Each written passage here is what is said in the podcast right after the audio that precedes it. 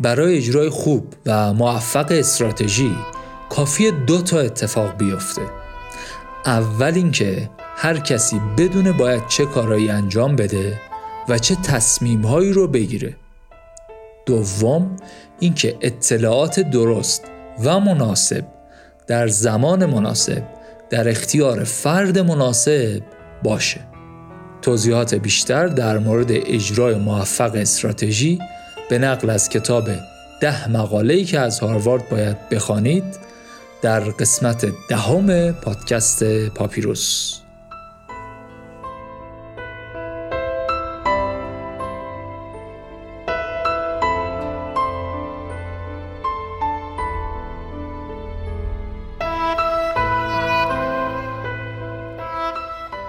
سلام.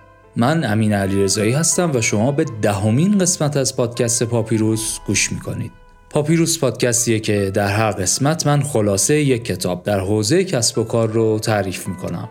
فصل اول پادکست اختصاص داره یا بهتر بگم اختصاص داشت به کتابهایی در حوزه استراتژی و این آخرین قسمت از فصل اوله. درباره پادکست و اپیزودهایی که منتشر شده و کتابهایی که خلاصشون گفته شده دلیلشون و ترتیبشون و نحوه مطالعه این کتاب و مطالعات بیشتر تو حوزه استراتژی هم یه سری توضیحاتی لازمه بدم که بذاریم آخر اپیزود. مقدمه رو کوتاه کنیم و بریم سراغ کتاب. قسمت دهم پاپیروس و آخرین قسمت از فصل استراتژی ده مقاله‌ای که از هاروارد باید بخوانید درباره استراتژی.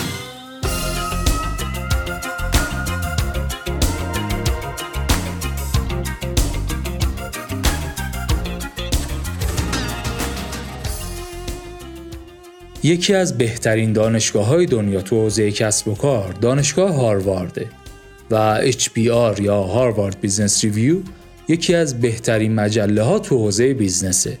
مقاله معتبری تو حوزه مدیریت و کسب و کار چاپ می‌کنه. حالا از این بهترین مقاله هایی که چاپ می‌کنن ده تا از بهترین طرحها رو انتخاب کردن و به عنوان یک کتاب چاپ کردن. بنابراین این کتاب مدل متفاوتی داره. این کتاب و خانواده این کتاب یک نویسنده واحد نداره. ده تا مقاله است که به خوبی انتخاب شدن و کنار هم چاپ شدن. شدن کتاب. بعد گفتم دیگه اینا خانوادن. این کتابی که ما می‌خوایم تعریف کنیم ده مقاله ای که از هاروارد باید بخوانید درباره راهبرد یا استراتژیه. این کتاب ها نه تا حداقل هستن. هر کدوم هم ده تا مقاله خوب تو حوزه تخصصی اون کتاب دارن. مثلا تو حوزه رهبری، تیمسازی، مدیریت خود، مدیریت افراد، مدیریت تغییر، همکاری، ارتباطات و نوآوری. همشون هم واقعا کتابای خوبی هن و مقاله های بینظیر رو برامون جمع کردن. تو این اوضاع اگر علاقمند بودید واقعا همه اون خانواده رو پیشنهاد می‌کنم. یکی از دلایل انتخاب این کتاب برای پادکست و دلیل اینکه این کتاب اومد برای قسمت آخر پادکست هم همین ساختار متفاوتشه تا یادم نرفته اگه قسمت های قبلی پادکست رو نشنیدید به نظرم بهتر اول قسمت های قبلی رو گوش کنید و در آخر این قسمت رو گوش کنید. از این ده تا مقاله که تو این کتاب هست من پنج تا مقاله رو توضیح میدم. پنج تای دیگر رو هم با اجازه شما و توکل به خدا یکتا رد میشیم. یه جاهایی به اپیزودهای قبلی هم اشاره می‌کنیم که خب اگه قبلا شنیده باشید کمک می‌کنه. اول در مورد این صحبت می‌کنیم که اصلا استراتژی چی هست. بعد میگیم که اگه بخوایم چشمانداز و استراتژی تعریف کنیم باید چی کار کنیم؟ خب بعد از طراحی چشمانداز و استراتژی باید استراتژی رو اجرا کنیم. بخش بیشتری از این اپیزود رو اختصاص دادیم به اینکه استراتژی طراحی شده رو باید چجوری اجرا کنیم.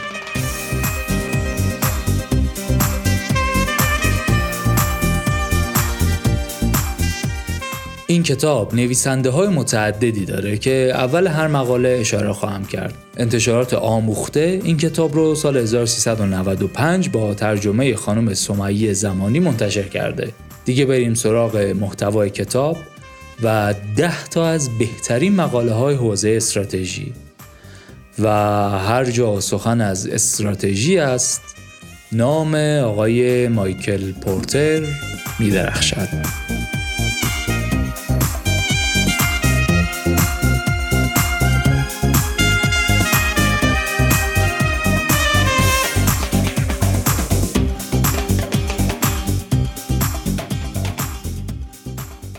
یک راهبرد چیست؟ یا راحتتر اگه بگم استراتژی چیست؟ تا اینجای پادکست ما همش در مورد استراتژی صحبت کردیم و گفته ایم استراتژی. ولی این کتاب و البته بعضی کتاب های دیگه استراتژی رو ترجمه کردن به راهبرد. ولی به نظر شخصی من میاد که استراتژی دیگه وارد زبان فارسی شده و ترجمه و جایگزین کردنش دیگه کار راحتی نیست. پس هر جا که من میگم استراتژی نسخه فارسی کتاب گفته راه برد. من برای اینکه هم گوش شما اذیت نشه هم زبان خودم میگم استراتژی. اینجوری راحت تره. این مقاله رو آقای پورتر نوشته. از آقای پورتر قبلا هم خیلی چیزا یاد گرفتیم. مستقیم و غیر مستقیم حرفایی زدیم و شنیدیم از حرفای آقای پورتر. کلی از حرفایی که زدیم غیر مستقیم ریشه تو حرفای پورتر داشت. مستقیم هم صحبت کردیم. اپیزود سوم. خلاصه کتاب استراتژی رقابتی رو گفتیم اگه یادتون باشه. اونجا گفتیم که هر بیزنسی رو بخوایم تحلیل کنیم باید ببینیم چه نیروهایی از اطراف بهش وارد میشه. بعد گفتیم یعنی آقای پورتر گفته بود ما هم سادش کردیم خلاصش کردیم همونو گفتیم. گفتیم پنج تا نیرو از اطراف به هر بیزنسی وارد میشن.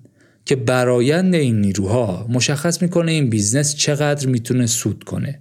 پنج تا نیرو رو یه اشاره مختصری بکنیم. گفتیم یک رقبای مستقیم که محصول مشابه محصول ما تولید می‌کنن. دو محصولاتی که می‌تونن جایگزین محصول ما بشن. سه شورشیا یا رقبای تازه وارد که یا می‌خوان وارد بازار بشن یا تازه وارد شدن. و چهار و پنج هم قدرت چانه زنی خریداران و تامین کنندگان. اینا میشن پنج تا نیرویی که مشخص می‌کنن جایگاه ما چقدر می‌تونه سود کنه.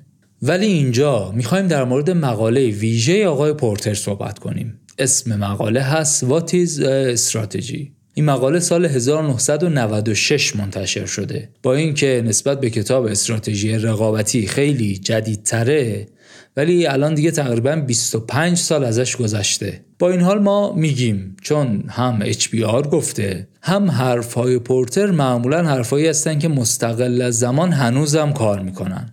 تو این مقاله آقای پورتر به پنج تا مشخصه اشاره می‌کنه و با این پنج تا نگاه استراتژی رو تعریف می‌کنه. یا در واقع اینجوریه که از پنج زاویه مختلف استراتژی رو به ما نشون میده. بریم ببینیم استراتژی چیه و چه شکلیه.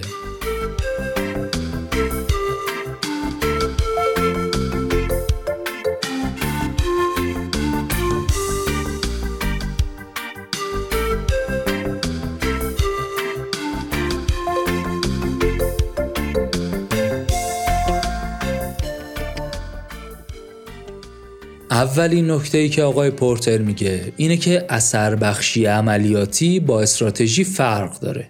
یه تایمی آموزه های مدیریتی و بیزنسی فقط این بود که چطور ضایعات رو به صفر برسونیم یا سریعتر تولید کنیم یا هزینه های سربار رو بیاریم پایین و از این حرفا که سرآمد این روش ها همیشه چیزایی که شرکت های ژاپنی انجام می‌دادن و تو درسایی که ما میخوندیم پر بود از این حرفا مثلا تولید ناب و روش تویوتا و ام و از این حرفا. اینا حرفای خوبی بودن هنوز هم حرفای خوبی هن. ولی حرف کتاب اینجا اینه که اینا خوبن انجام بدین. ولی اینا رو با استراتژی اشتباه نگیرین. با همین حرفش تقریبا 90 درصد برنامه های استراتژیکی که من دیدم رد میشن. شبیه این حرف رو آقای روملت هم گفته بود دیگه. اینکه کارا رو یکم بهتر از بقیه انجام بدیم نشد استراتژی. کمتر هزینه کنیم زایات رو کم کنیم سریعتر تولید کنیم موجودی رو کم کنیم ارزونتر حمل کنیم اینا خوبن خیلی هم خوبن. ولی استراتژی نیستن. اینا لازمن ولی کافی نیستن.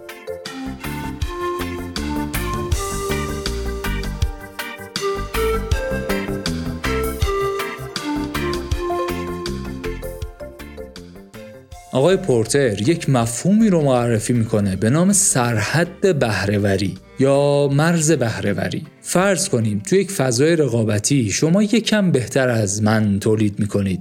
بعد من میرم یاد می‌گیرم همون کالا رو میام یکم بهتر از شما تولید می‌کنم. بعد شما یکم بهتر از من. بعد باز من یکم بهتر از شما. همینطور یاد می‌گیریم بهتر میشیم بهتر میشیم. یه جایی می‌رسه. دیگه آخرشه دیگه. از اون بهتر نمیشه شد. یا مثلا شما هی لوجستیکت رو بهتر می‌کنی بهتر می‌کنی. یه جایی دیگه تهشه. دیگه مثلا می‌رسی به جایی که دو روزه تولید می‌کنی یک ساعت تحویل میدی. دیگه از این بهتر نمیشه شد. این جایی که گفتیم می‌رسیم بهش اسمش هست سرحد بهرهوری. یعنی دیگه آخرشه. به اینجا که برسیم دیگه از این بهتر نمیشه شد. پس گفتیم که اثر بخشی عملیاتی خوبه لازمه ولی کافی نیست. مشکلی که داره دوتاست اول اینکه یه جایی دیگه به آخرش می‌رسه به سرحد بهرهوری می‌رسه.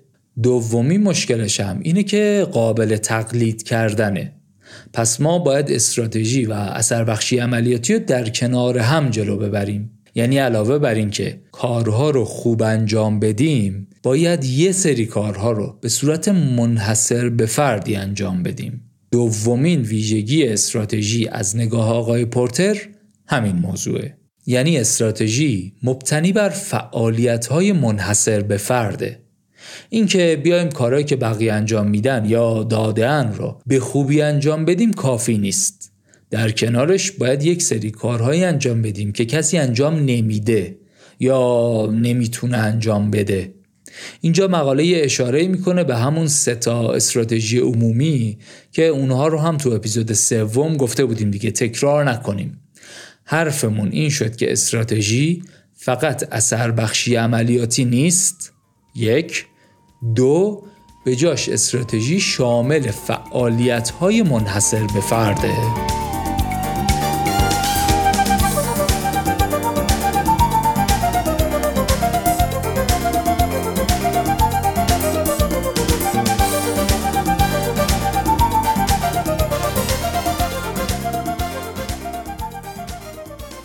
سومین مشخصه که آقای پورتر میگه بقیه هم خیلی در موردش صحبت کردن و می‌کنن trade-off ه یا بده بستون.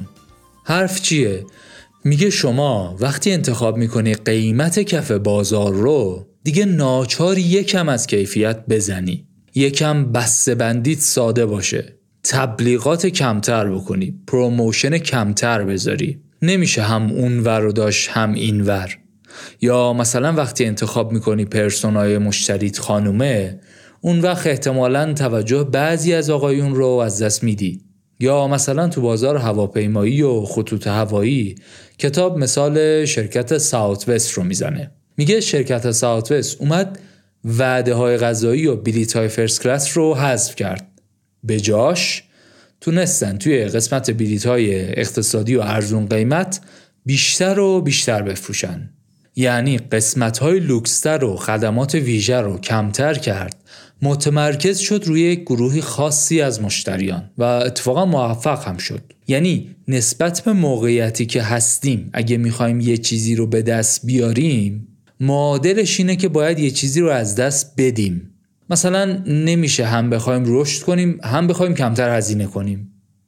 یا اینکه هم بخوایم محصول نرم افزاریمون رو توسعه بدیم هم اپلیکیشن iOS مون ساده باشه هم قابلیت استفاده برای همه داشته باشه همین که ده تا کار رو با هم انجام بده. یا مثلا در مورد قیمت و کیفیت و اینا صحبت کردیم یا در مورد توازن خدمات و قیمت صحبت کردیم. باید موضوع ترید آف رو ته ذهنمون داشته باشیم دیگه. یک تعادلی برقرار کنیم. بین اون چیزایی که برامون بیشتر مهمه یا کمتر مهمه. اینم از مشخصه سوم. چهارمین مشخصه که آقای پورتر برای استراتژی تعریف می‌کنه تناسبه. تناسب یا همون چیزی که چند بار بهش گفتیم انسجام. انسجام یکی از مشخصهای اصلی استراتژیه.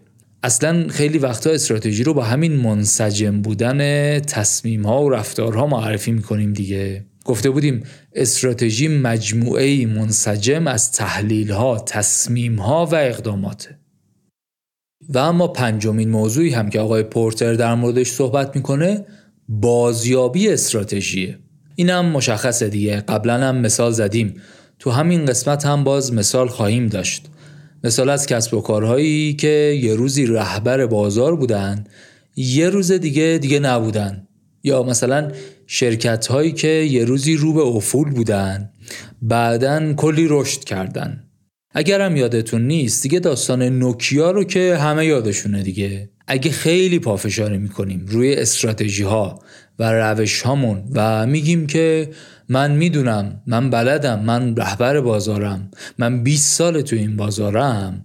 باید یه کمی به آخر عاقبت نوکیا فکر کنیم. شرایط محیطی بازار عوض میشه و ما هم باید یاد بگیریم متناسب با شرایط تغییر کنیم. استراتژی داشتن درسته باعث میشه یک وحدت رویه‌ای داشته باشیم. ولی معنیش این نیست که در هر شرایطی روش های 20 سال پیش رو تکرار کنیم. خب تا اینجا مقاله اول رو به صورت مختصر توضیح دادیم. مقاله بعدی یعنی دومین مقاله کتاب هم از همین بزرگواره. آقای مایکل پورتر. و در مورد پنج نیروی رقابتی هم هست. اگه موافق باشید دیگه وارد جزئیاتش نشیم. اگه در مورد این موضوع بیشتر خواستید بشنوید که اپیزود سوم هست. پس ما با حفظ آرامش و توکل به خدا از مقاله دوم کتاب عبور می‌کنیم. از پورتر که گفتیم کم کم بریم ببینیم بقیه راجع به استراتژی چی گفتن. مقاله سوم کتاب تعیین چشمانداز شرکت از جیم کالینز و جری پوراس.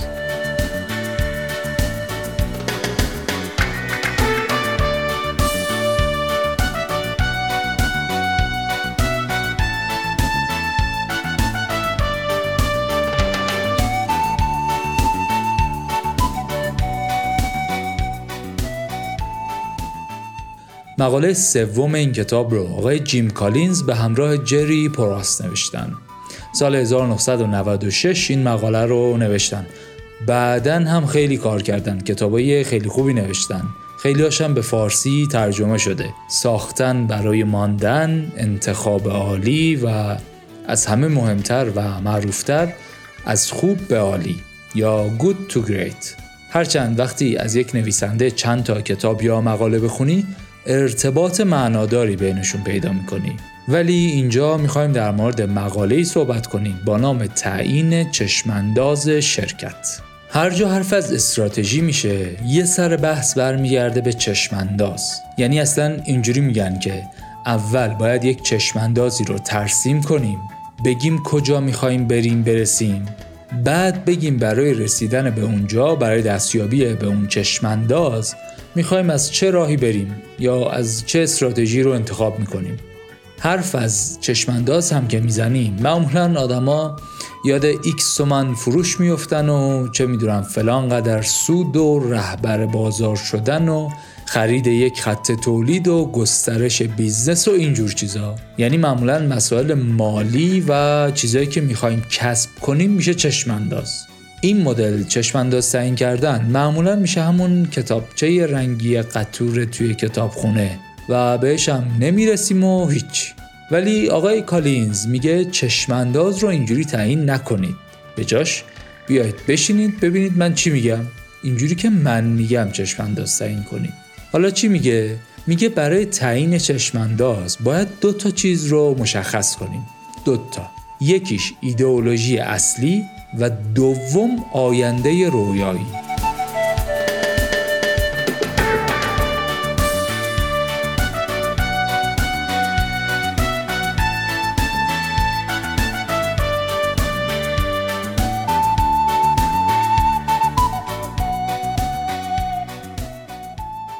بعد برای اینکه این مفهوم توی ذهن بمونه ربطش میده به اون نماد یین و یانگ. یه دایره که حتما دیدید یه جاهایی. سیاه و سفیده دو تا بخش داره که یه طرفش سفیده یه طرف سیاه. این بخشای سفید و سیاه همدیگر رو کامل می‌کنن و یه دایره کامل رو تشکیل میدن. در واقع این یک نمادیه از تضادهایی که همو کامل می‌کنن. روز و شب سرد و گرم آسمون و زمین خیر و شر. همه اینا چیزایی که باید دوتاش باشه که همدیگر رو تکمیل کنن. کار نداریم. حرف اینه که دو تا چیز وجود داره که همدیگر رو تکمیل می‌کنن. چشمانداز هم باید شامل دو تا چیز باشه که همدیگر رو کامل کنن. ایدئولوژی اصلی و آینده رویایی. بیشتر ما وقتی میگیم چشمانداز همین آینده رویایی رو تصور می‌کنیم. ولی آقای کالینز میگه اتفاقا اون شرکت هایی که ایدئولوژی اصلی رو جدی گرفتن موفق میشن. حالا این ایدئولوژی اصلی چیه؟ ایدئولوژی اصلی در واقع خصوصیات و ویژگی های پایدار سازمان رو نشون میده. یعنی اینجوری نیست بگیم که مثلا شرکت خیلی نوآور و یادگیرنده ای هستیم. اگه هستیم هستیم.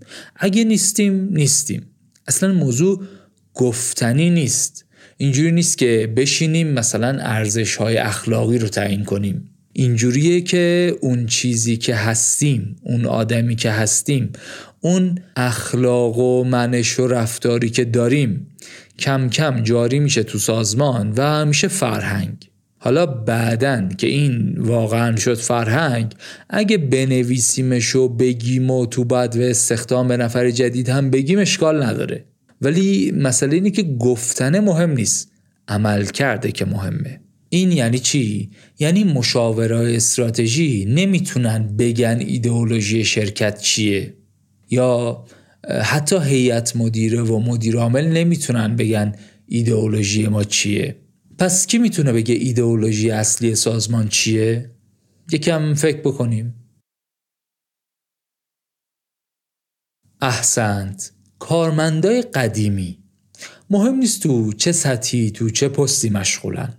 اگه آدمای واقع بین و دقیقی باشن و به رفتارهای سازمان دقت کنن به خوبی و به راحتی می‌تونن ایدئولوژی اصلی سازمان رو تشخیص بدن.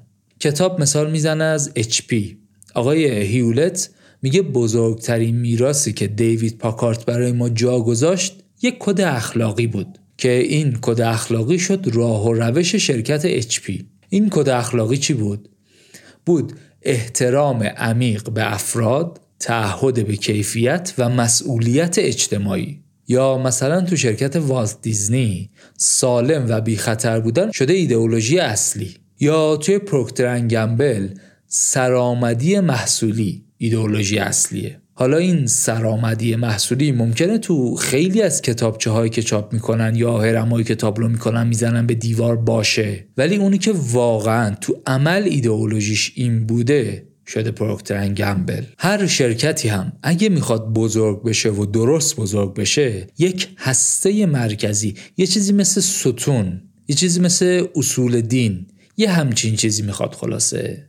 این ستونی که گفتیم میشه ایدئولوژی اصلی. تو همین مثال هایی که زدیم هم مشخص بود دیگه.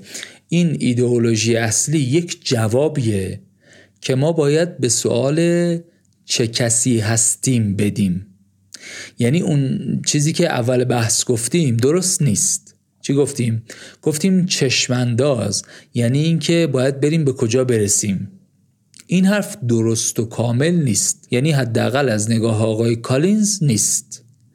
چشمانداز فقط در جواب به کجا می‌خوایم بریم برسیم نیست. یه بخشی از موضوع اینه. یه بخشیش در جواب به این سواله که چه کسی هستیم. آقای پاکارد گفت احترام عمیق به افراد و تعهد به کیفیت. والت دیزنی گفته بود سالم و بی خطر بودن. یا پروکترن گمبل گفته بود سرآمدی محصولی. پس این شد ایدئولوژی. حالا با این توضیحات شما توی کسب و کار خودتون تا حالا به این فکر کردید که چه کسی هستیم؟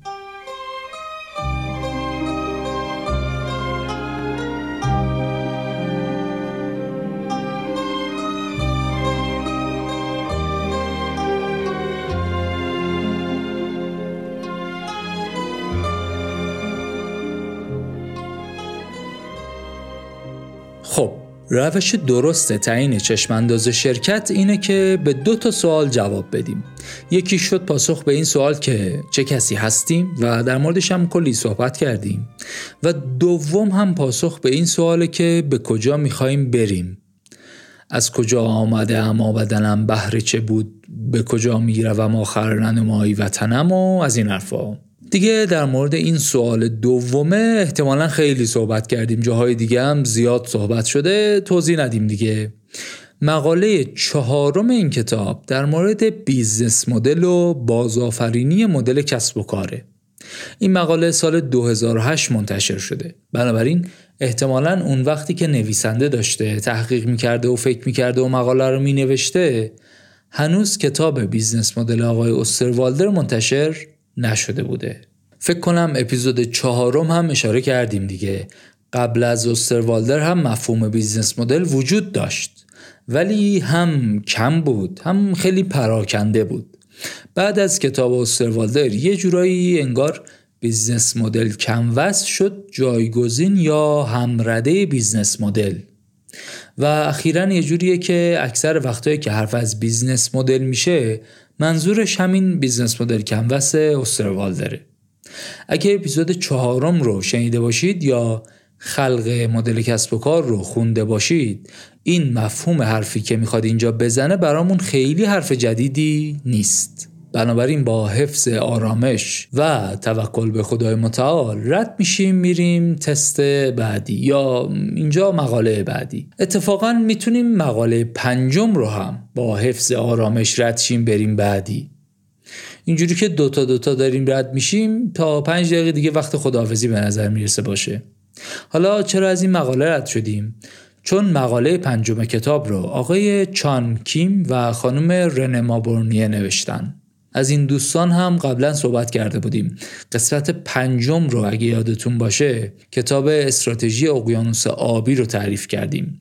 اون کتاب رو هم همین بزرگواران نوشته بودن. در واقع اینجوری بوده که اول این مقاله رو می نویسن بعد که حرفشون معقول میفته و خیلی خوششون میاد و پخش میشه شنیده میشه این مفهوم اقیانوس آبی و اقیانوس قرمز شنیده میشه. اونجاست که دیگه میرن کتاب می نویسن و یکی از مهمترین کتاب های حوزه استراتژی به وجود میاد. قسمت پنجم ما این کتاب رو معرفی کردیم و خلاصش رو برای شما تعریف کردیم. بنابراین اینجا دیگه مقاله برای ما چیز جدیدی نداره. در مورد تدوین چشمانداز و استراتژی به اندازه کافی صحبت کردیم دیگه. حالا یکم در مورد اجرا می‌خوایم صحبت کنیم. بریم سراغ مقاله ششم اسرار اجرای موفقیت آمیز استراتژی.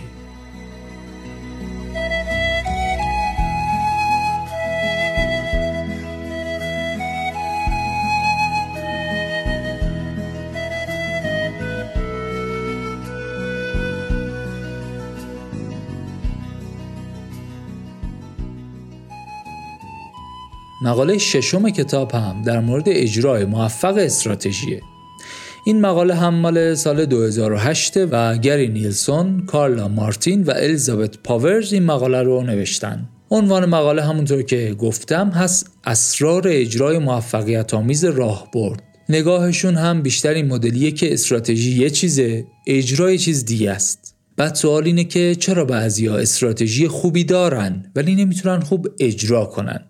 بیایید بشینید ما رمز و رازی به شما بگیم که بتونید خوب اجرا کنید. می‌خواد اسرار اجرای موفقیت آمیز رو به همون بگه.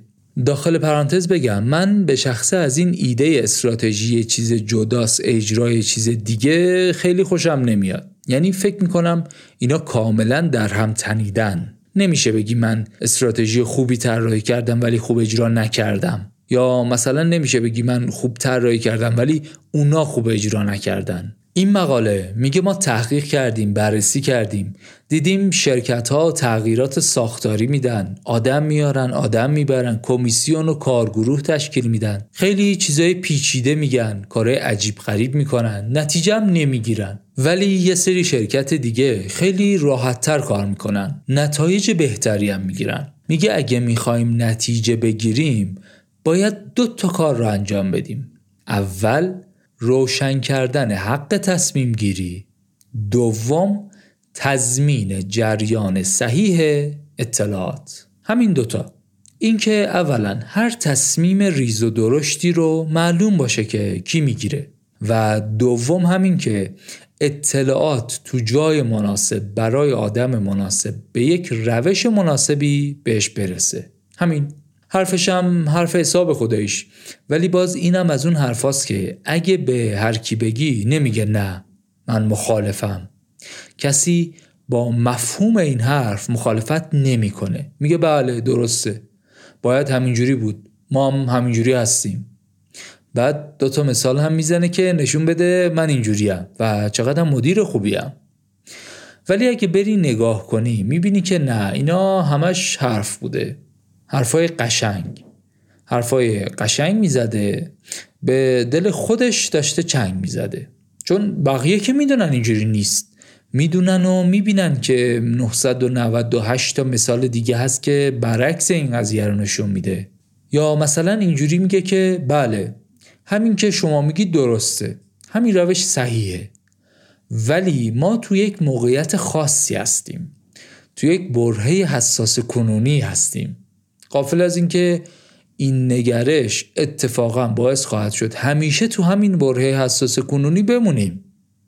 اصلا همه مسائل انسانی مشکلشون همینه. میشه تفسیر کرد میشه توجیه کرد. بگذاریم. من و شما می‌تونیم سعی کنیم که یاد بگیریم با خودمون صادق و شفاف باشیم. و اگه عیب و ایرادی داریم تفسیر و توجیهش نکنیم. اگه یاد بگیریم بهتر باشیم بهتر نتیجه خواهیم گرفت. برگردیم به حرفمون. دو تا رمز موفقیت گفتیم برای اجرای بهتر. این مقاله برای اینکه بهتر متوجه بشیم موضوع چیه پنج تا نشونه برای اجرای بهتر این دوتا اصل به ما معرفی می‌کنه. بنابراین ما تو سازمانی که هستیم می‌تونیم از این پنج تا سوال به عنوان پرسشنامه استفاده کنیم. این پرسش ها رو می‌پرسیم بفهمیم نمرمون چنده. اگه خوب بود که خب خدا رو شکر. اگه خوب نبود ولی باید کار کنیم. این کار کنیم هم داخل پرانتز باز بگم. اگه نمره قابل قبولی نگرفتیم کار کنیم معنیش این نیست که با همون روش قبلی و اونجوری که خودمون می‌دونیم کار کنیم. نه. باید از کمک متخصص های سازمان و مهندسی سیستم و مشاوره مدیریت استفاده کنیم. بگذاریم بریم ببینیم پنج تا نشونه اجرای موفق چیا هستن. اول اینکه هر کسی به خوبی می‌دونه باید چه کارهایی انجام بده و چه تصمیمهایی رو بگیره. کتاب یه مثال خیلی خوب می‌زنه برای اینکه این شرایط و نتیجهش رو به همون نشون بده. مثال در مورد یک شرکت آمریکایی تو حوزه ماشینالات و تجهیزات راهداری و ساختمانسازی و این حرفا. یه شرکت 60 ساله بزرگ بالغ داره چندین شعبه خوشنقشه رو به آفتاب و کازیان. این شرکت دوست داشتنی بعد از 60 سال فعالیت تو سال 1982 برای اولین بار تراز مالیش منفی شد.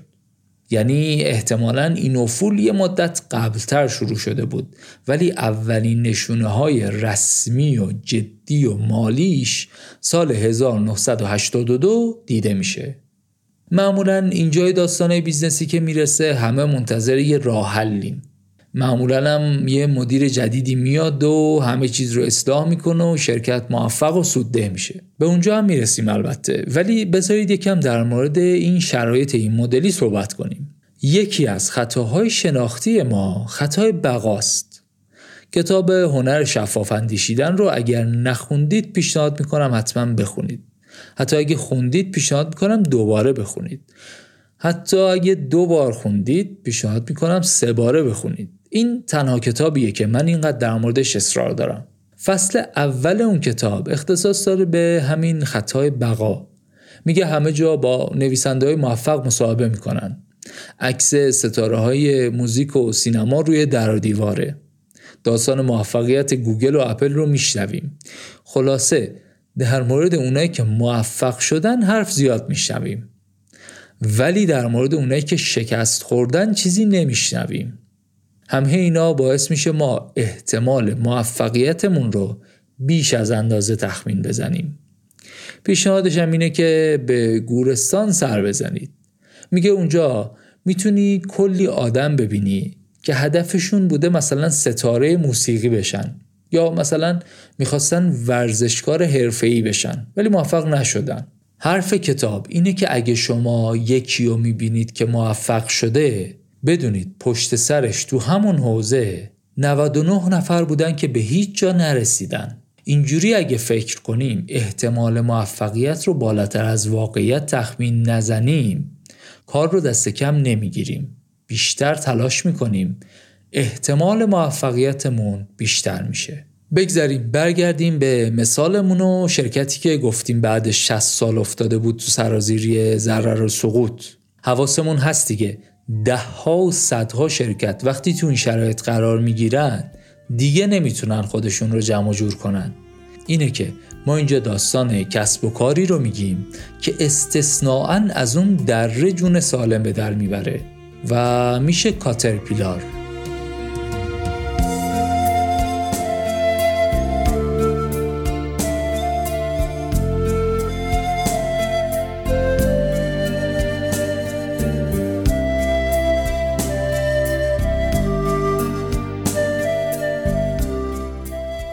کاترپیلار شرکت 60 ساله چندین و چند شعبه ولی همه چیز رو به افول. از اون شرکت و از اون جلال و جبروت مونده بود روزانه یک میلیون دلار ضرر.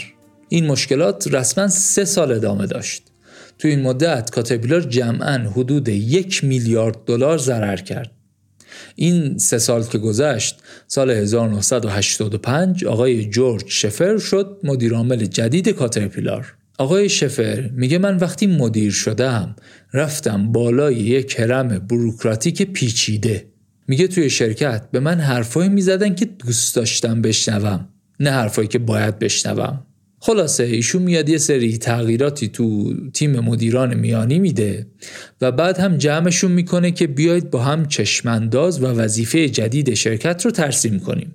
ایشون یه تغییرات ساختاری اساسی تو شرکت میده. شاید بد نباشه یکم در مورد ساختار شرکت توضیح بدم. اون موقع اینطوری بود که خب شرکت شرکت بزرگتری شده بود و چندین شعبه و جاهای مختلف و انواع بیزنس ها و اتفاقی که افتاده بود شرکت رشد کرده بود. ولی روش های مدیریتی همون روش های قبلی و قدیمی باقی مونده بود. یعنی چی؟ یعنی ما شرکت 20 نفره رو یه جور اداره می‌کنیم. شرکت 50 نفره رو یه جور دیگه باید اداره کنیم. شرکت 100 نفره یه ساختاری می‌خواد. شرکت هزار نفره یه ساختار مدیریتی دیگه می‌خواد. بیزنس محلی یه جوریه شرکت تو سطح شهر یه جوریه تو سطح کشور یه جور دیگه است. ولی وقتی بین المللی شد دیگه کلا یه جور دیگه است. اصلا روش تصمیم گیری درست تو هر سطح و اندازه و مدلی متفاوته. این موضوع چیزی بود که تو کاترپیلار بهش بیتوجهی شده بود. اصل تغییراتی که آقای شفر و مدیرانش میدن اینطوریه که تصمیم های عملیاتی هر کدوم از واحدها رو تفویض می‌کنن به خودشون. و توی رأس هرم توی دفتر مرکزی تیم مدیریت فقط تمرکز می‌کنه روی تصمیم های استراتژیک و هماهنگی بین واحدهای کسب و کاری. اینجوری هر واحد کسب و کاری شد مسئول سود و زیان خودش. یعنی به جای اینکه من یک شرکت هزار نفره رو مدیریت کنم 20 نفر 20 تا بیزنس 50 نفره رو مدیریت کنم. اینجوری خیلی می‌تونن سریعتر به اتفاقات و نوسانات بازار واکنش نشون بدن. اینطوری مسئولیت عملیات تفویض شد به مدیران محلی کسب و کارها. خلاصه تصمیم های موثر توی اون موقعیت جغرافیایی هم تفویض شد به مدیرای منطقه‌ای. یعنی اون آدمایی که به اطلاعات نزدیکتر بودن. این تمرکز زدایی تو کاترپیلار باعث شد واحدهای کسب و کار متناسب با وضعیت روز بازار فعالیت کنند و از اون طرف توی دفتر مرکزی به جای اینکه با اطلاعات قدیمی و تحریف شده دنبال تصمیمای جزئی و ریز باشن یا به قول کتاب دنبال تصمیم های تاکتیکی غیر اثر بخش باشن؟ در مورد استراتژی های کلان و هوشمندانه بحث می‌کردن. این کار باعث شد شرکت از یک شرکت تنبل تبدیل شد به شرکت چابک و کارمندای شرکت مثل یک کارآفرین درون سازمانی کار می‌کردن. کاترپیلار با این داستانی که گفتیم کم کم افتاد تو مسیر موفقیت و الان رتبه 62 فورچون هست و سالانه حدود 6 میلیارد دلار هم سود می‌کنه. اینا رو گفتیم ولی حواسمون هست دیگه. اینجوری نیست که به هر جا رسیدیم ساختار رو به هم بریزیم و تفویض اختیار کنیم منتظر معجزه باشیم. اولا هر روشی هر متدی برای یک شرایط خاصی کار می‌کنه. روشی که برای کاترپیلار کار کرد ممکنه توی کوماتسو کار نکنه. دوما ما اینجا در مورد تغییر ساختار سازمانی کاترپیلار صحبت کردیم ولی این تغییر ساختار صرفا تنهایی کار نمی‌کنه. یعنی توانمندی های رهبری مدیر ارشد و مدیرای میانی مهمه. جریان اطلاعات خیلی مهمه. مسئله منابع انسانی مهمه. اون فیل رو یادتونه دیگه پیل در خانه تاریک بود. تغییر ساختار فقط یک بخش از روش هایی بود که انجام شد که کاترپیلار به موفقیت برسه. تغییر ساختار چون یک چیزیه که نمود بیرونی داره توجه بهش بیشتر میشه. ولی جریان صحیح اطلاعات چیزیه که بهش بیتوجهی میشه. از پنج تا نشانه اجرای خوب ما اولی رو که گفتیم دوم اینه که اطلاعات مهم درباره محیط رقابتی به سرعت به رأس هرم سازمان برسه. در مورد کاترپیلار گفتیم دیگه اطلاعات بازار دست مدیرای منطقه‌ای و کارمندا بود. تصمیم گیری رو مدیرای ارشد توی ایلینویز انجام می‌دادن. بعد اطلاعات مربوط به وضعیت بازار و رقبا رو مدیرای میانی کلی تحریف می‌کردن و اطلاعات صحیح به رأس سازمان نمی‌رسید.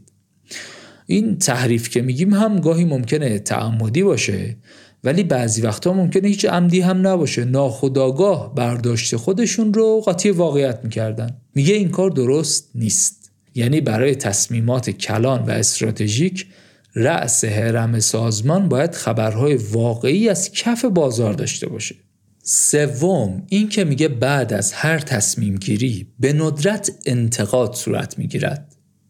خیلی هم حرفش قشنگه. مطمئنم که با پوست و گوشت و خونتون این موضوع رو لمس کردید. مثلا لوگوی سازمان رو طراحی می‌کنن. بعد یه نفر از واحد مالی میگه این چرا اینجوریه این قشنگ نیست.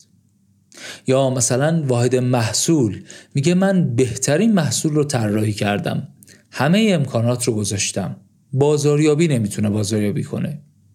یا مثلا واحد فروش میگه واحد تولید نمی‌تونه خوب برنامه‌ریزی تولید انجام بده. یا مثلا واحدهای دیگه میگن فروش نمی‌تونه خوب بفروشه. کار نداریم. مثال زیاد میشه زد.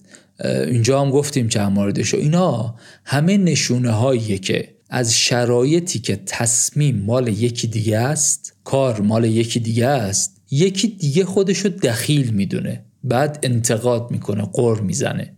مقاله میگه اگه کار کار باشه هر کی میشینه کار خودشو انجام میده و حواسش به اینه که اطلاعاتی که لازم داره رو بگیره تصمیمایی که باید بگیره رو به خوبی بگیره و اطلاعاتی که لازمه به بقیه بده رو سر وقتش به فرد مناسبش بده.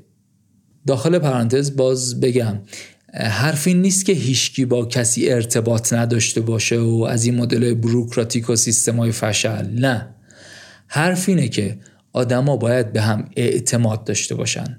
اصلا یکی از مشخصات اصلی تیم همینه دیگه. میگیم گروهی از آدما که به همدیگه اعتماد دارن. بنابراین نسبت به کار همدیگه فکر می‌کنن. ولی مدل فکر اینجوریه که چه کمکی می‌تونم بکنم چه اطلاعاتی بدم که همکارم راحت تر کار کنه.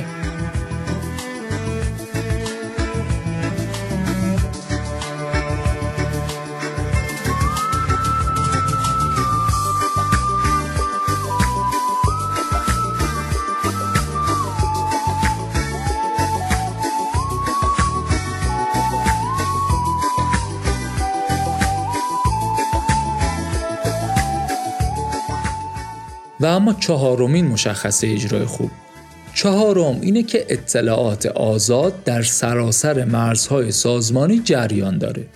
همین کاترپیلار رو که مثال زدیم یه بخش مهمی از داستان هم همین شد. یعنی یه سیستمی هم چیدن که اطلاعات به صورت منظم بین بخش ها و واحد ها جابجا بشه. مثلا محصول جدیدی که طراحی شده چطور باید بیاد معرفی بشه به فروشنده ها یا فرض کنید نظر مشتری ها تو جاهای مختلف چطور باید بیاد جمع بشه برسه به واحد مهندسی؟ این جریان آزاد اطلاعات چیزیه که خیلی هم معروف شده خیلی هم مهم شده. همه در مورد فرهنگ سازمانی شفاف صحبت می‌کنن. این هم از مشخصه چهارم اجرای خوب. و اما بریم سراغ مورد پنجم. پنجم میگه کارمندا اطلاعات لازم برای فهم اثر نهایی انتخابهای روزانه خود رو دارن. اینکه اطلاعات شفاف باشه یه حرفه. اینکه منی که اینجا نشستم دارم کار می‌کنم اطلاعات مورد نیازم به موقع و درست به دستم برسه یه حرف دیگه است. من برای کار کردن هم باید اطلاعات ورودی خوبی داشته باشم. هم اینکه بدونم تصمیمی که می‌گیرم چه اثراتی برای سازمان داره. حالا اگه من اون اطلاعات مورد نیاز واحد بغلی رو سریع برسونم بهش اونم می‌تونه بهتر تصمیم گیری کنه بهتر کار کنه.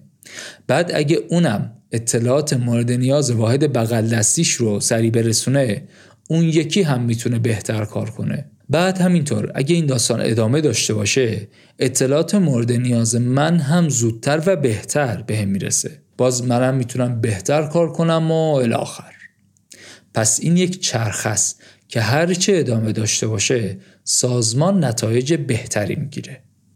پس چی شد؟ گفتیم رمز اجرای موفق و نتایج خوب تو دو تا چیزه. یکی این که هر کسی بدونه باید چیکار کنه و چه تصمیماتی رو بگیره. و دوم اینکه اطلاعات باید به درستی جریان داشته باشه. پنج تا نشونه هم تعریف کردیم که اگه این شرایط تو محیط کارمون وجود داشته باشه یعنی داریم خوب کار می‌کنیم خوب اجرا می‌کنیم. ارزششو داره یه بار دیگه مرور کنیم. بذارید این پنج تا نشونه اجرای خوب رو به صورت سوالی بپرسیم. یک آیا کارمندا می‌دونن کارشون چیه و چجوری تعریف میشه و چه تصمیمایی باید بگیرن؟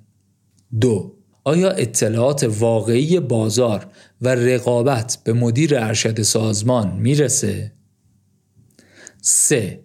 آیا آدمها در مورد نحوه کار دیگران قور می‌زنن؟ در مورد تصمیم دیگران انتقاد می‌کنن؟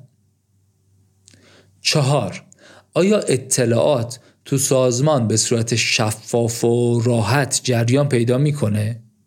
پنج آیا اطلاعات مورد نیاز برای تصمیم گیری هر فرد به موقع روی میزش حاضره؟ با این پنج تا پرسش می‌تونیم به عمل کرده خودمون نمره بدیم و امیدوارم هی یاد بگیریم بهتر و بهتر و بهتر اجرا کنیم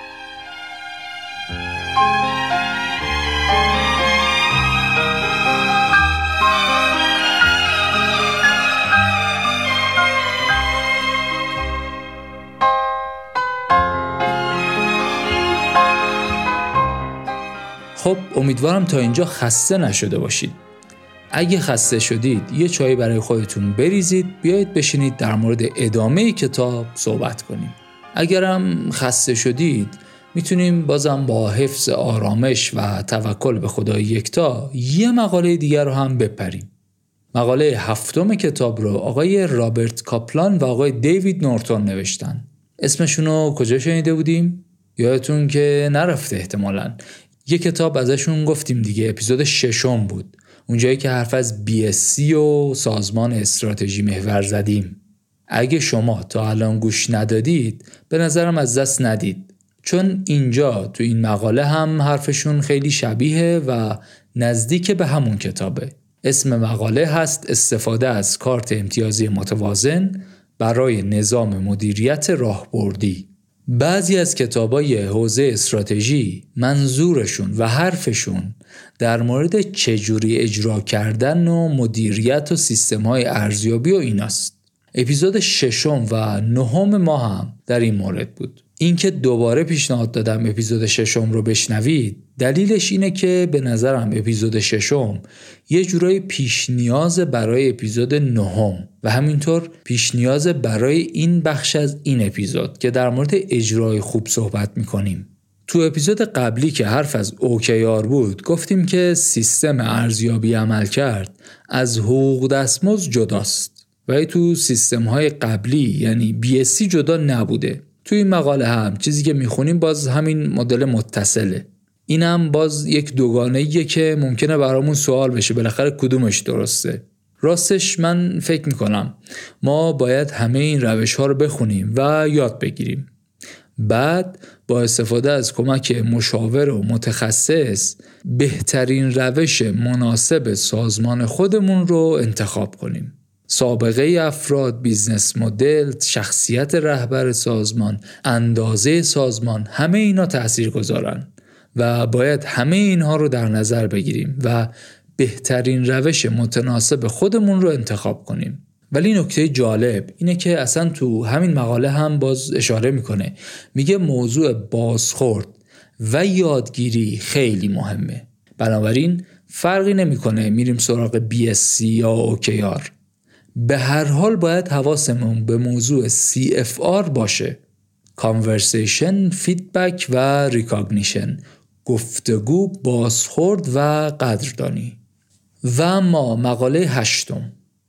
مقاله هشتم هم باز در مورد اجرای خوب و موفق هست و اسم مقاله رو گذاشتن تبدیل راهبرد مدیران ارشد به اقدامات در مرز سازمان. با توکل به خدای یکتا می‌خوایم از این مقاله هم رد بشیم. مقاله رو خانم اوریت گادیش و آقای جیمز گیلبرت نوشتن از شرکت مشاور مدیریتی بین. بین با مکنزی و بی سی جی سه تا شرکت برتر مشاور مدیریتی هن که تحقیقات و یافته هاشون خیلی همیشه آموزنده و مفید بوده. یه دونه مقاله هم همین بین داره تو حوزه استراتژی. عنوانش هست چگونه یک برنامه استراتژی واقعی در کلاس جهانی داشته باشیم. چند سال پیش من این مقاله رو ترجمه کردم و توی مجله توسعه مهندسی بازار چاپ شد. فایل این مقاله رو هم می‌ذارم توی سایت و می‌ذارم توی کانال تلگرام. اگر فرصت داشتید یه ده دقیقه یه رو بی وقت بذارید اونو بخونید هم خیلی خوب میشه.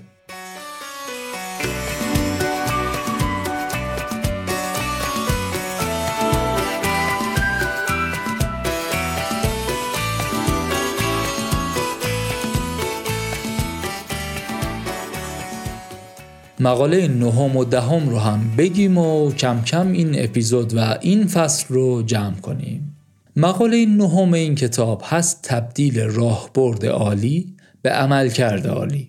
بله این مقاله هم در مورد اجرای خوب و موفقه. معمولا مقالات و کتابای business ی خوب اینجوری این مدلی که یه سری آدم با تجربه رفتن کلی کار کردن بعد یه سری چیزایی حدس زدن. بعد حدسای خودشون رو بردن توی چند تا کسب و کار دیگه تست کردن. بعد که نتیجه داده اون نتایج و دانسته های خودشون رو کردن کتاب و مقاله. اینجوری میشه که میشن کتابای به درد بخور و مقاله های مفید. این مقاله هم از همین مدل مقاله هاست. میگه ما رفتیم تحقیق کردیم بررسی کردیم دیدیم شرکت ها برنامه ریزی می‌کنن ولی بهش نمی‌رسن. بعد رفتیم بیشتر بررسی کردیم. دیدیم مدیراشون میگن که ما استراتژیمون خوبه. فقط باید بیشتر تلاش کنیم تا به هدف برسیم. خلاصه اینکه میگه یک فاصله ای یک شکافی بین استراتژی و عمل کرد وجود داره. حالا برای اینکه این شکاف پر بشه این هفتا کار رو باید انجام بدیم.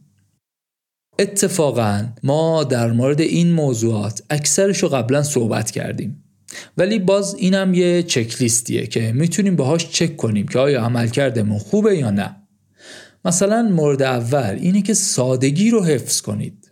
خیلی هم من دوست دارم این حرف رو. در این مورد تو اپیزود دوم گفتیم که سخنان پرتمطراق معمولا میشن استراتژی بد و استراتژی خوب اتفاقا ساده و واضحه. یا دومی میگه اول راجع به پیشفرزا بحث کنیم. به خصوص توی این موقعیت ها که یه سری چیزی عوض میشه بهتر اول در مورد پیش فرضا بحث کنیم. مثلا اینکه آیا شیوع کرونا تاثیر مثبتی تو بازار کار ما داره یا منفی؟ بعد اینکه پیشفرض ها رو به چالش کشیدیم جمع بندی کردیم حالا باید بریم در این مورد صحبت کنیم که خب حالا آیا ما می‌خوایم رشد کنیم یا وضعیت فعلی رو حفظ کنیم. سومین مورد اینه که میگه با زبان مشترک صحبت کنید. اینم باز عالیه. مثلا ایده و نظرات متفاوت رو می‌تونیم تبدیل به سناریوهای مالی قابل تحلیل کنیم. بعدش در این مورد صحبت کنیم. چهارم میگه اگه می‌خواید کاری درست انجام بشه اول منابعش رو تأمین کنید. بعد برید دنبال اجرا. می‌تونه منابع انسانی و مالی و تجهیزاتی باشه. پنجمین نکته اینه که اولویت ها رو به وضوح شناسایی کنید. راجع به این موضوع تو اپیزود قبلی به خصوص خیلی صحبت کردیم. گفتیم چهار پنج تا اولویت بیشتر نمیشه داشت.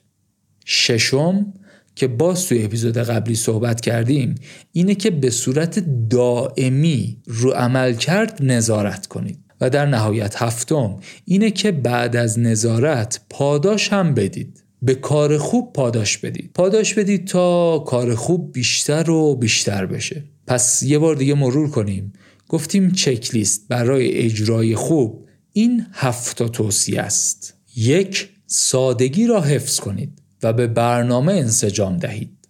دو درباره مفروضات بحث کنید نه پیش بینی ها. سه از چارچوب دقیق استفاده کنید. با زبان مشترک صحبت کنید. چهار تخصیص منابع را در مراحل اولیه به بحث بگذارید. پنج اولویت را به وضوح شناسایی کنید. شش همواره به عملکرد نظارت کنید. هفت قابلیت های اجرا را پاداش و پرورش دهید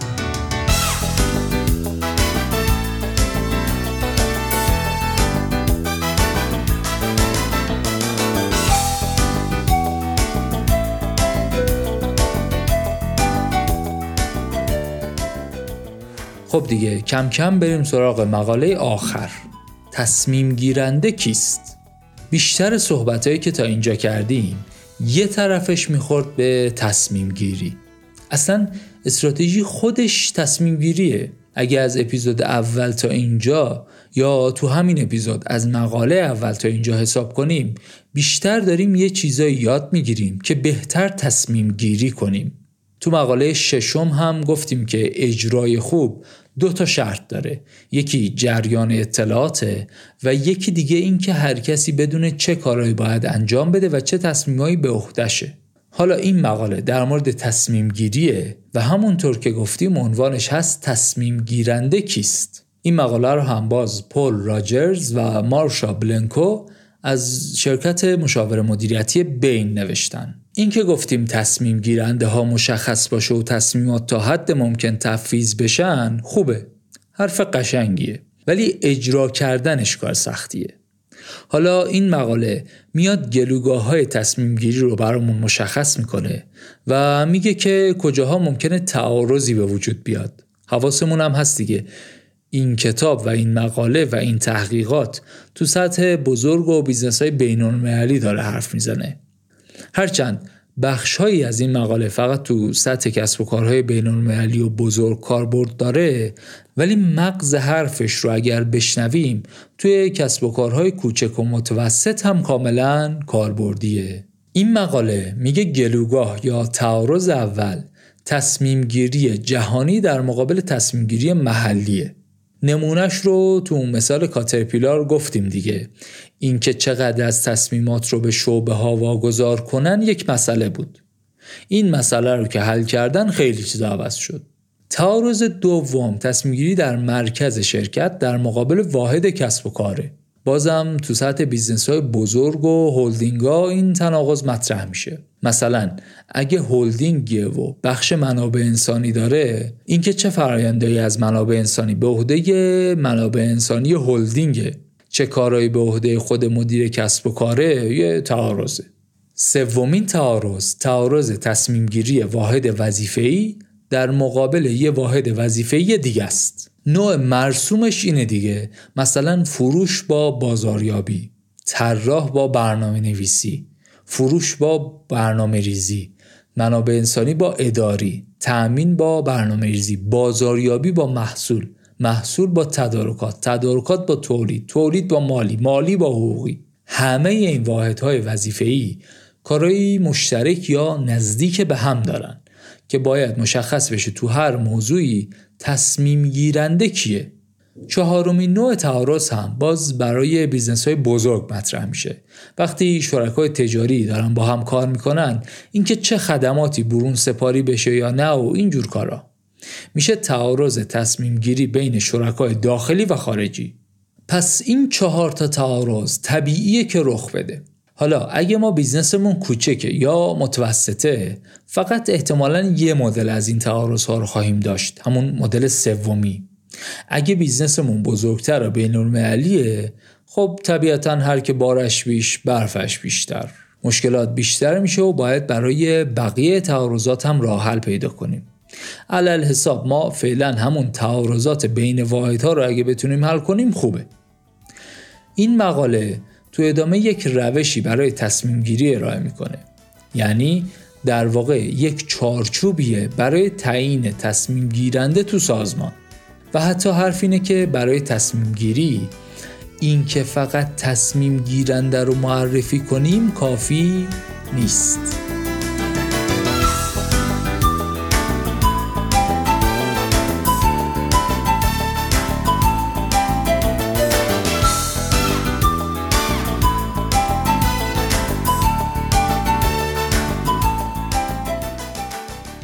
مثل خیلی دیگه از روش های این مدلی میان چند تا مفهوم رو در نظر می‌گیرن. بعد برای هر مفهومی یک کلمه کلیدی پیدا می‌کنن. بعد این کلمات کلیدی رو در واقع حروف اولشون رو انتخاب می‌کنن و یه جوری کنار هم قرار میدن که یک کلمه قشنگی به وجود بیاد. بعد اون میشه مثلا مدل هدفگذاری اسمارت یا مثلا مدل بازاریابی آیدا. اینجا هم مدل تصمیمگیری رپید رو داریم. مدل تصمیم گیری رپید. اول حروف چند تا کلمه است که میشه رپید. R A P I D. این کلمات رو به همین ترتیب بررسی کنیم ببینیم چیه. حرف اول یعنی R نشون دهنده کلمه ریکامند هست. هر کاری قرار باشه انجام بشه یه نفری اول باید پیشنهاد بده. پس یکی از ارکان تصمیم گیری میشه پیشنهاد دهنده. تو هر موضوعی یه نفر یه پیشنهادی رو باید بیاره روی میز که در موردش تصمیم گیری بشه. ولی طبق این مدل درستش اینه که این پیشنهاد باید بره یه جای دیگه بعدن بیاد رو میز. حرف دوم این کلمه نشون دهنده کلمه اگری هست. پیشنهاد دهنده پیشنهاد رو نمیاره روی میز. به جاش پیشنهادش رو میده به مرجع تایید کننده. اون واحد دوم احتمالا باید یه سری بررسی هایی انجام بده ابعاد قضیه رو بسنجه با بودجه کنترل کنه نگرانیاشو بگه. اگه خوب بود تایید کنه. اگرم خوب نبود و اختلاف نظری داشتن موضوع رو ارجاع میده به تصمیم گیرنده اصلی. یا اینکه اصلا ارجاع نمیده و وتو می‌کنه. میگه من نمی‌خوام صلاح نیست. حرف سوم این کلمه یعنی پی نشون دهنده کلمه پرفورم هست. یعنی اینکه وقتی تصمیم گرفته شد و نهایی شد کی باید این تصمیم جدید رو اجرا کنه؟ این هم باز مهمه. اگه مجری هر مدل تصمیم مشخص باشه خب اجرا میشه. ولی یه وقتایی مشکل اونجایی میشه که تصمیم گرفته میشه ولی معلوم نیست کی باید اجراش کنه. این مدل رپید میگه هر تصمیمی باید مجری داشته باشه. حرف چهارم یعنی آی اول کلمه اینپوت هست. ورودی اطلاعات هم خب موضوع مهمیه.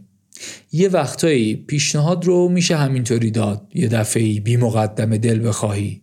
ولی یه وقتایی اینطوری نیست. اتفاقا کسی که می‌خواد پیشنهاد بده باید یک سری ورودی ببینه. باید یک سری ورودی بیاد پیشنهاد دهنده بررسی کنه ببینه بر اساس اون پیشنهاد بده.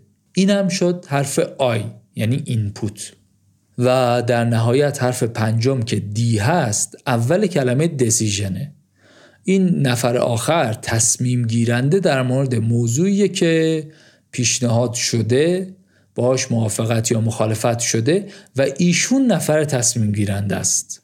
و مسئولیت کامل هم با خود همین آقای یا خانم تصمیم گیرنده است.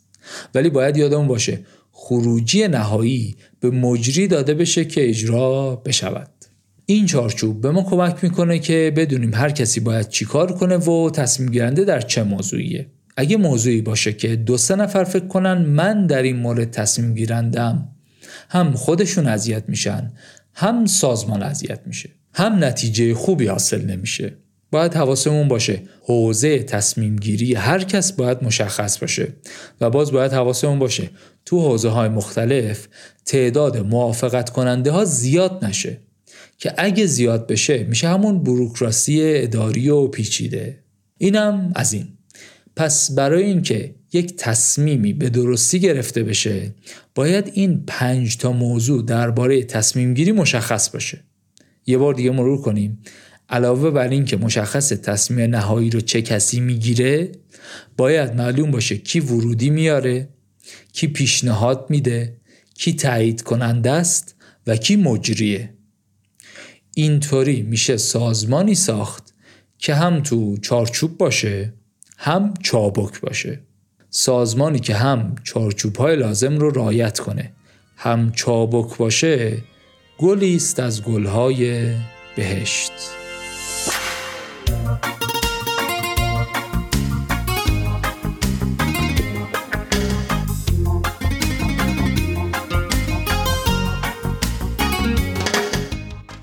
چیزی که شنیدید قسمت دهم پادکست پاپیروس بود که در مورد خلاصه کتاب ده مقاله که از هاروارد باید بخوانید در مورد استراتژی صحبت کردیم. یه تعدادی از مقاله ها رو بیشتر توضیح دادیم، مثال در موردشون گفتیم.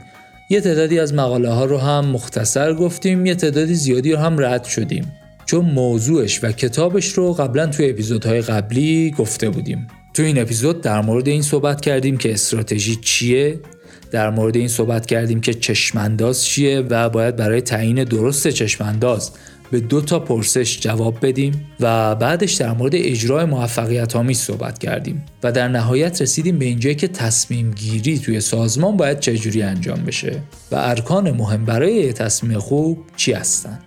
چیزی که شنیدید اپیزود آخر فصل استراتژی در پادکست پاپیروس بود. تو این فصل از پادکست ما راجع به ده تا کتاب تو حوزه استراتژی صحبت کردیم. در مورد ده تا از بهترین کتاب ها صحبت کردیم. ولی در این حال اینجوری هم نیست که بگیم اینا بهترین کتاب و بقیه کتاب ها خوب نیستن. کتاب فارسی خوب تو حوزه استراتژی بازم داریم. مثلا جاری سازی استراتژی از خوب به عالی رقص تغییر نهایت مزیت رقابتی استراتژی رسیدن به استراتژی و خلاصه. خلاصه یه لیست 40 50 تایی از کتابای خوب حوزه استراتژی هست که ایشالله فرصت کنیم یه پست می‌ذاریم توی این سایت و اونجا جمع جور می‌کنیم معرفی می‌کنیم. اگه دوست داشتید بیشتر مطالعه کنید یه سری به سایت بزنید. در مورد انتخاب این ده تا کتاب و مطالعه و ترتیب مطالعه هم پرسیده بودید که قول داده بودیم اینجا در موردش صحبت کنیم. ما سعی کردیم کتابهایی رو انتخاب کنیم که هم خوب باشن هم مکمل همدیگه باشن. نگاه و هدف اصلیمون هم این بوده که اگه کسی خواست بدون استراتژی چیه توی 7 ساعت با استراتژی به صورت کلی آشنا شده باشه. و قسمت های مختلف این پیل استراتژی رو دیده باشه. اپیزود اول رو که به همه پیشنهاد می‌کنم. کتاب اپیزود دوم یعنی استراتژی خوب استراتژی بد به نظرم برای مدیرای ارشد و رهبرای کسب و کار خوبه. ولی به شرطی خوبه که قبلا یکم تو این حوزه کار کرده باشن بدونن استراتژی بد چرا بده. به اون مشکل خورده باشن که استراتژی های بد رو دیده باشن. حالا بیان اینجا ببینن استراتژی خوب چیه. اپیزود سوم برای این بود که بدونیم هر چیزی یک ریشه ای داره یک عمقی داره. اگه تو فضای کسب و کار هستید خیلی نمی‌خوام اصرار کنم. اگه پادکستش رو شنیدید برای شما کافیه. ولی اگه به عنوان مشاور کسب و کار و متخصص استراتژی می‌خواید فعالیت کنید این کتاب بر شما واجب شد. اپیزود چهارم باز برعکسه. یعنی به همه پیشنهاد میشه. به نظرم این کتاب خیلی در حقش جفا شده. با اینکه کلی مطلب داره همه فکر می‌کنن چون ما تصویر بوم مدل کسب و کار رو دیدیم اوکی دیگه. قافل از اینکه این کتاب کلی مطالب مفید و موثر دیگه هم داره. که ما یه بخشی از این مطالب رو توی اپیزود چهارم سعی کردیم بگیم. اپیزود پنجم یعنی استراتژی اقیانوس آبی هم باز می‌تونه به همه پیشنهاد بشه. کتابیه که مفاهیمش ذهن ما رو روشن می‌کنه. ته ذهن ما رو روشن می‌کنه که ذهن استراتژیستی داشته باشیم. اپیزود ششم در مورد کتاب سازمان استراتژی محور بود. و موضوع کتاب در مورد اجرای استراتژی و کارت امتیازی متوازن و این حرفا. این کتاب هم به نظرم برای متخصصای استراتژی لازم و حیاتیه. ولی برای کسایی که تو کسب و کارشون می‌خوان برنامه استراتژیک اجرا کنن اگه بخوام یه کتاب معرفی کنم خواهم گفت کتاب جاری سازی استراتژی دکتر لشکر بلوکی. اپیزود هفتم یعنی جنگل استراتژی هم باز کتابی نبود که به همه پیشنهاد بشه. اگه پادکست رو گوش کردید و داستان پیلن در خانه تاریک بود و اینکه انواع مکاتب داریم مکاتب تجویزی توصیفی ترکیبی چجوری براتون روشن بود کافیه. ولی اگه می‌خواید متخصص استراتژی بشید آلی جناب مینسبرگ با کتاب بینظیرش منتظر شماست. ولی به جاش اپیزود هشتم کتاب ذهن استراتژیست اتفاقا مال همه است. یعنی یه جوری برای همه خوبه که نه تنها برای کسایی که تو حوزه کسب و کار فعالن خوبه بلکه اصلا برای زندگی شخصی ما خوبه. برای زندگی جمعی ما به عنوان شهروند هم خوبه. کمک می‌کنه بدونیم و بفهمیم باید چی انتظار داشته باشیم. مملکت چجوری باید اداره بشه؟ چجوری باید رشد کنه؟ چی باید داشته باشیم؟ چه اتفاقایی بیفته خوبه چه اتفاقایی بیفته بده. اپیزود نهم یعنی کتاب مهم ها را بسنجید. به نظرم هم برای متخصصین لازمه هم برای مدیرای کسب و کار یا بنیانگذارها و مدیرهای استارتاپ ها البته برای این گروه اخیر یعنی استارتاپی ها یک فصل کامل رو هم داریم تدارک می‌بینیم که ایشالا به زودی تو جیبتونه و اما اپیزود دهم. یعنی ده مقاله از هاروارد که باید بخوانید. این کتاب به این دلیل انتخاب شد که این مدل کتاب رو معرفی کنه. بعضی ها احتمالا این مدل کتاب ها رو دوست داشته باشن بعضی های دیگه نه. این مدل کتابا تو حوزه های مختلف کسب و کار چاپ شده و گفتیم دیگه یه خانوادن. یه جورایی کار همین پادکست رو می‌کنن. می‌تونید با خوندن یک کتاب با ایده ها و نظرات ده تا از بهترین ها آشنا بشید. کتاب های دیگه ای هم بود که دوست داشتیم در موردش صحبت کنیم ولی هر کدوم به دلایل یا حذف شد یا گذاشتیم برای فصول بعدی. خب دیگه خلاصه کتاب رو که گفتیم درباره اپیزودهای پادکست و ترتیب مطالعه کتاب ها که گفتیم یه سری کتاب دیگه هم معرفی کردیم و دیگه کم کم به پایان آمدین. دفتر حکایت همچنان باقی است.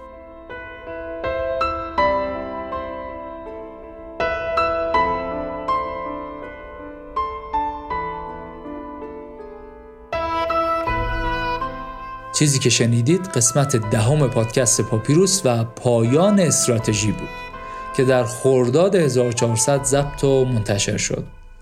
یک سال و دو سه ماه از شیوع ویروس کرونا میگذره و در حالی که بعضی کشورها کرونا رو شکست دادن ما هنوز داریم با این پدیده سخت دست و پنجه نرم می‌کنیم و کرونا روزانه چندین خانواده رو شکست میده. امیدوارم روزی که شما این اپیزود رو میشنوید دیگه واقعا کرونایی نباشه. فصل اول پادکست همینجا تموم میشه. ولی موضوع استراتژی حالا حالا تموم بشو نیست. استراتژی تو زندگی شخصی و کاری و کسب و کار و کشورداری به خصوص کشورداری و خلاصه همه جا به کارمون میاد. ما هم از این به بعد تا جایی که بتونیم توی اینستاگرام و یوتیوب و سایت پاپیروس تو حوزه استراتژی فعال خواهیم بود. فصل بعدی پادکست اختصاص داره به کتابهایی در حوزه استارتاپ. چیزی که خواهیم گفت احتمالا کپسول استارتاپ نیست که مثلا این ده ساعت رو اگر شنیدید بتونید استارتاپ را بندازید میلیون دلاری بشه. ولی در حد توان داریم سعی می‌کنیم بهترین کتاب ها رو انتخاب کنیم و کتاب های مکمل هم انتخاب کنیم که مجموعه و منبع خوبی بشه برای راه اندازی استارتاپ. اگرم پیشنهادی برای فصل بعدی دارید با هر روشی که ممکنه و براتون راحت تره بهمون بگید. ایمیل یا کامنت توی بادگیرها یا پیام توی تلگرام و اینستاگرام هر جوری که راحت تر نظرتون رو بهمون بگید. اگه لطف کنید توی سایت فرم مخصوص این موضوع رو تکمیل کنید که دیگه محشره.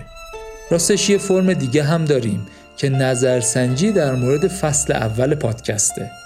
و اینکه می‌خوایم بدونیم شما چجوری آشنا شدید و محاسن پادکست چی بوده معایبش چی بوده پیشنهادی اگه دارید چیه و این حرفا. لطف بزرگی می‌کنید. اگه یه سر به سایت بزنید و اون فرم رو هم برامون پر کنید. لینک این فرم ها رو هم می‌گذارم توی توضیحات اپیزود.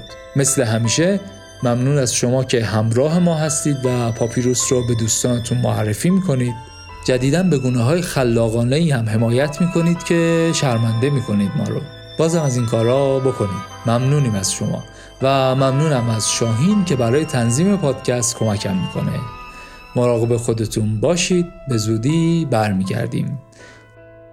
تا قسمت بعد و فصل بعد خدا نگهدار.